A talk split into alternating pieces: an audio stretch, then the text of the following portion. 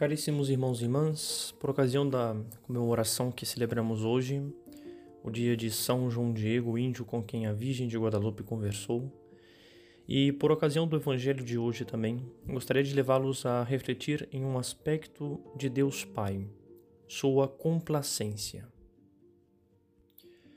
Complacente é uma pessoa benevolente que sempre está preocupada em fazer o bem Podemos encontrar este aspecto na história de São João Diego, como Deus, por meio da Virgem Maria, não abandona o tio do índio na doença que possui, e como também não abandonou o próprio índio quando exige uma prova do que está falando, do que, do que está contando.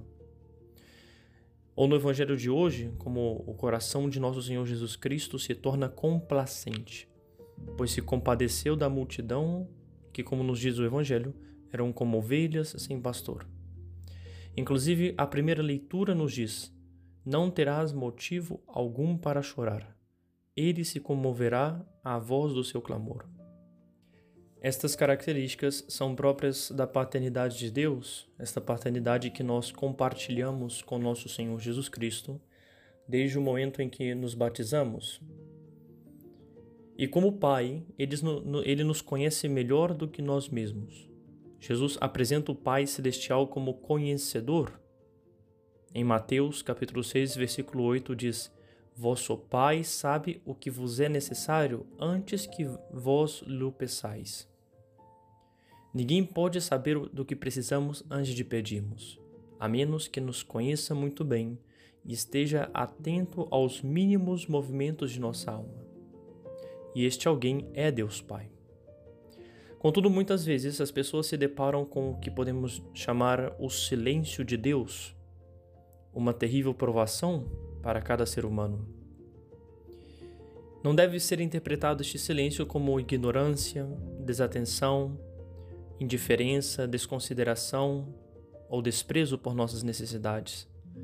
Mas, contudo, devemos nos lembrar que Deus sabe do que precisamos mas isso nem sempre coincide com o que achamos que precisamos.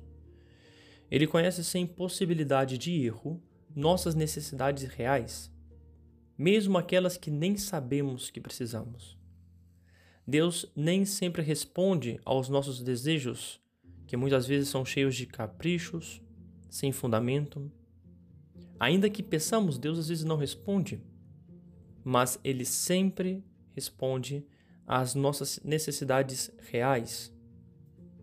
É por isso que nestes casos, nestes momentos, de nossa parte devemos sempre ter confiança, segurança e muita paz e tranquilidade, pois Ele sabe do que é melhor para nós.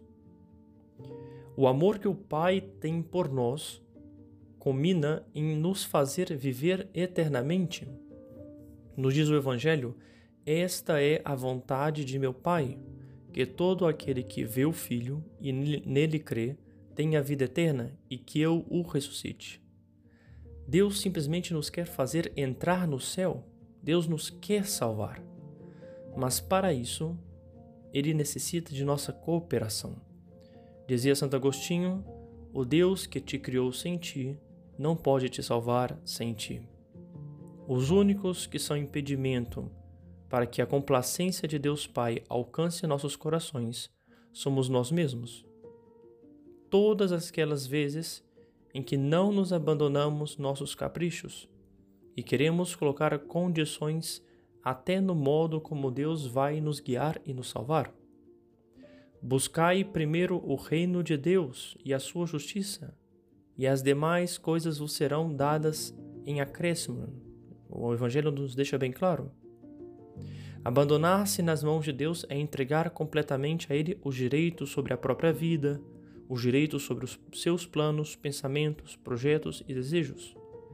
Ser guiado não pelos seus próprios pontos de vista, mas pelos de Deus. Buscar a vontade de Deus é fazer somente a vontade dele.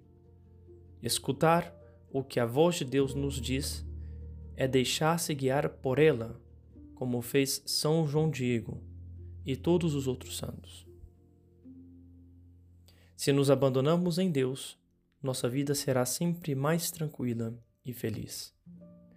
Que a Virgem Maria, a Virgem Santíssima, nos ajude a entender este aspecto da paternidade de Deus e nos ensine a confiar mais.